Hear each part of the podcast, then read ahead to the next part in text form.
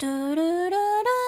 东京日日 news 每天十分钟，分享华人媒体不太会报道的日本新闻。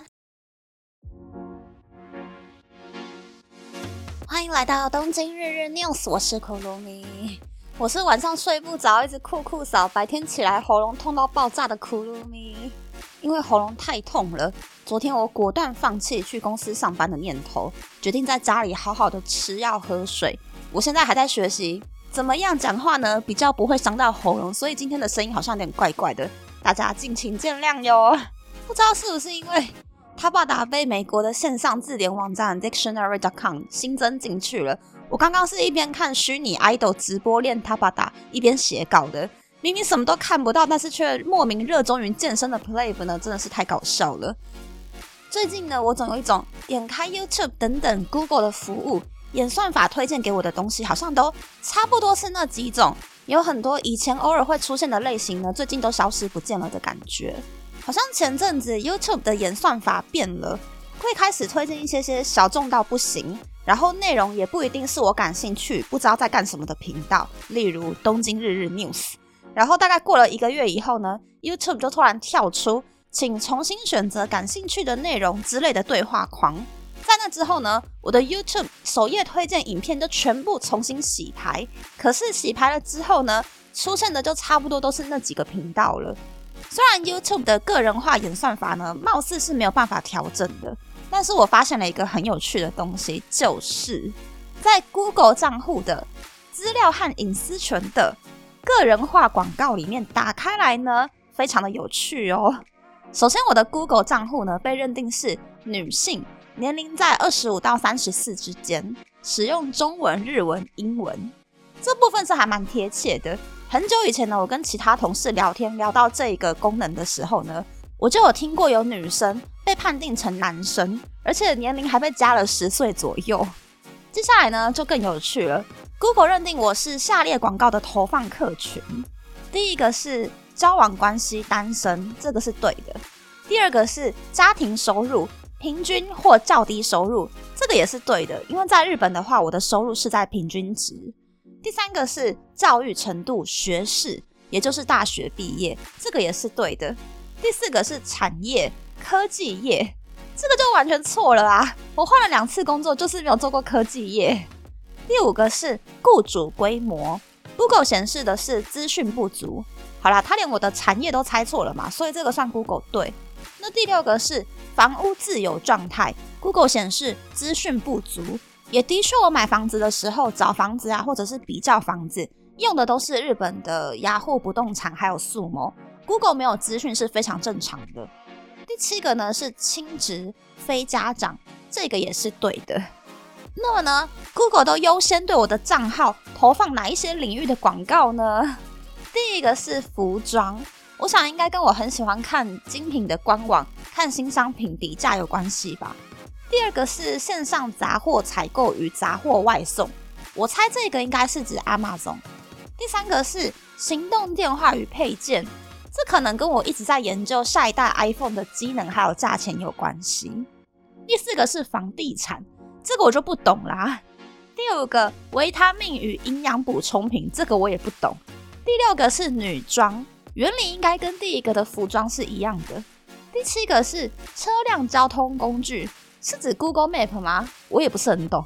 第八个是餐厅，可以理解。我有时候会上网看，我想要去吃下午茶的饭店，他们最新的 menu。第九个是投资，这个我理解，因为我每天都会上网检查美国四大指数的走向，还有日币的汇率。第十个呢是社群网站与线上社群。这个可能跟我偶尔会搜寻演算法的变化有关系吧。大家的 Google 账户都长怎样呢？性别、年龄有没有被认错呢？欢迎大家留言分享你的 Google 够不够聪明。那么呢，这一集主要是想跟大家介绍生前整理这个单字。生前整理呢，就是指趁老人家还有活力的时候，先把财产等等的东西先整理好，不要让家人在自己去世之后花一大堆时间。找银行账户、保险还有私房钱，这个概念在日本还蛮风行的。可能是因为日本人生性就是不喜欢给别人添麻烦。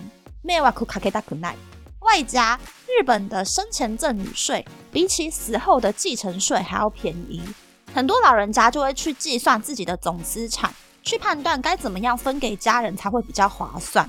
我在日本的杂志上呢，刚好看到一个月完成生前整理的文章。虽然我不觉得一个月就可以完成啦，但是还是跟大家介绍一下。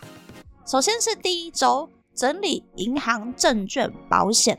现在的人手上都有很多金融商品嘛，有时候多到自己都不知道到底办过哪些东西。银行账户的部分呢，首先是先整理出提款卡还有存折，再来是写下密码。如果是有很多户头的人呢，可以把不常使用的户头解约，减少家人东奔西跑的时间，然后顺便把定期存款改成到期后停止扣款。证券账户的部分呢，首先是先写下每一个账户的账号还有密码，然后把证券公司寄到家里面的邮件，例如像是投资报告书等等的资料都整理在一起。再来是把重要性比较低的股票或者是基金解约转换成现金。保险的部分呢，首先是先把所有的保险证书整理出来，确认死亡后保险的理赔内容还有受益人。那如果受益人已经过世了的话呢？就要尽快更换受益人，然后再顺便把不需要的保险给解约掉。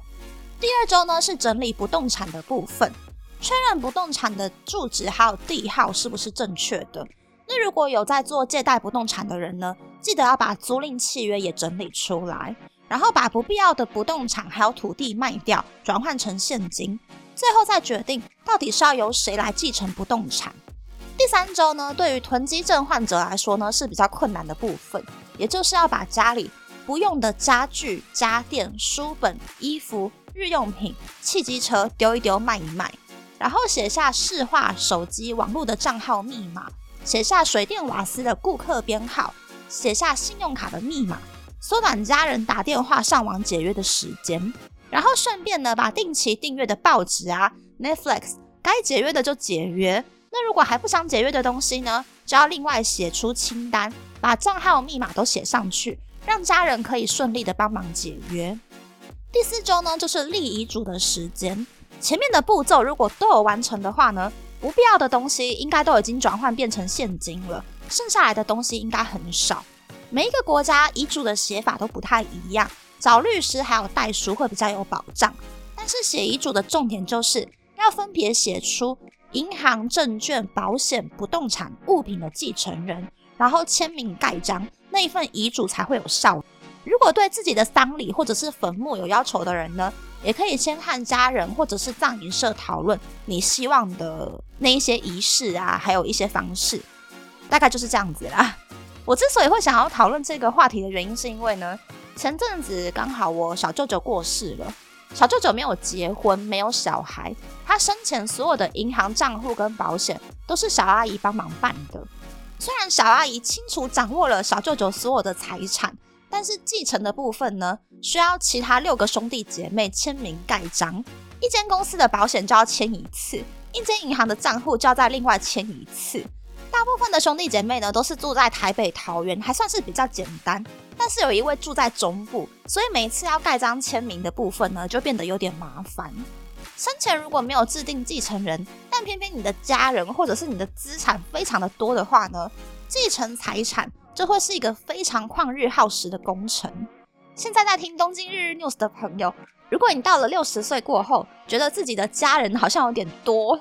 那么呢，分门别类制定继承人呢，就可以为家人们省下不少时间哟。那么，那么这次的分享就到这边，不知道大家喜不喜欢这样的节目呢？欢迎大家留言和我分享你的想法。喜欢这个节目的朋友，可以在 Apple、Spotify、s o n KKBox、First Story、Mr. Box 等 Podcast 平台和 YouTube 订阅《东京日日 News》，多多按赞、评分，或是在三岸小额赞助这个节目，还可以在 Instagram 追踪《东京日日 News》Day Day Tokyo 的账号哦。拜拜。